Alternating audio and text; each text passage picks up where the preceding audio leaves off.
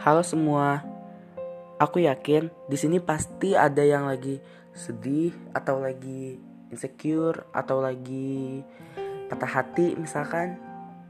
Aku tahu kok pasti ada aja yang lagi ada di posisi yang benar-benar jatuh atau lagi di bawah gitu.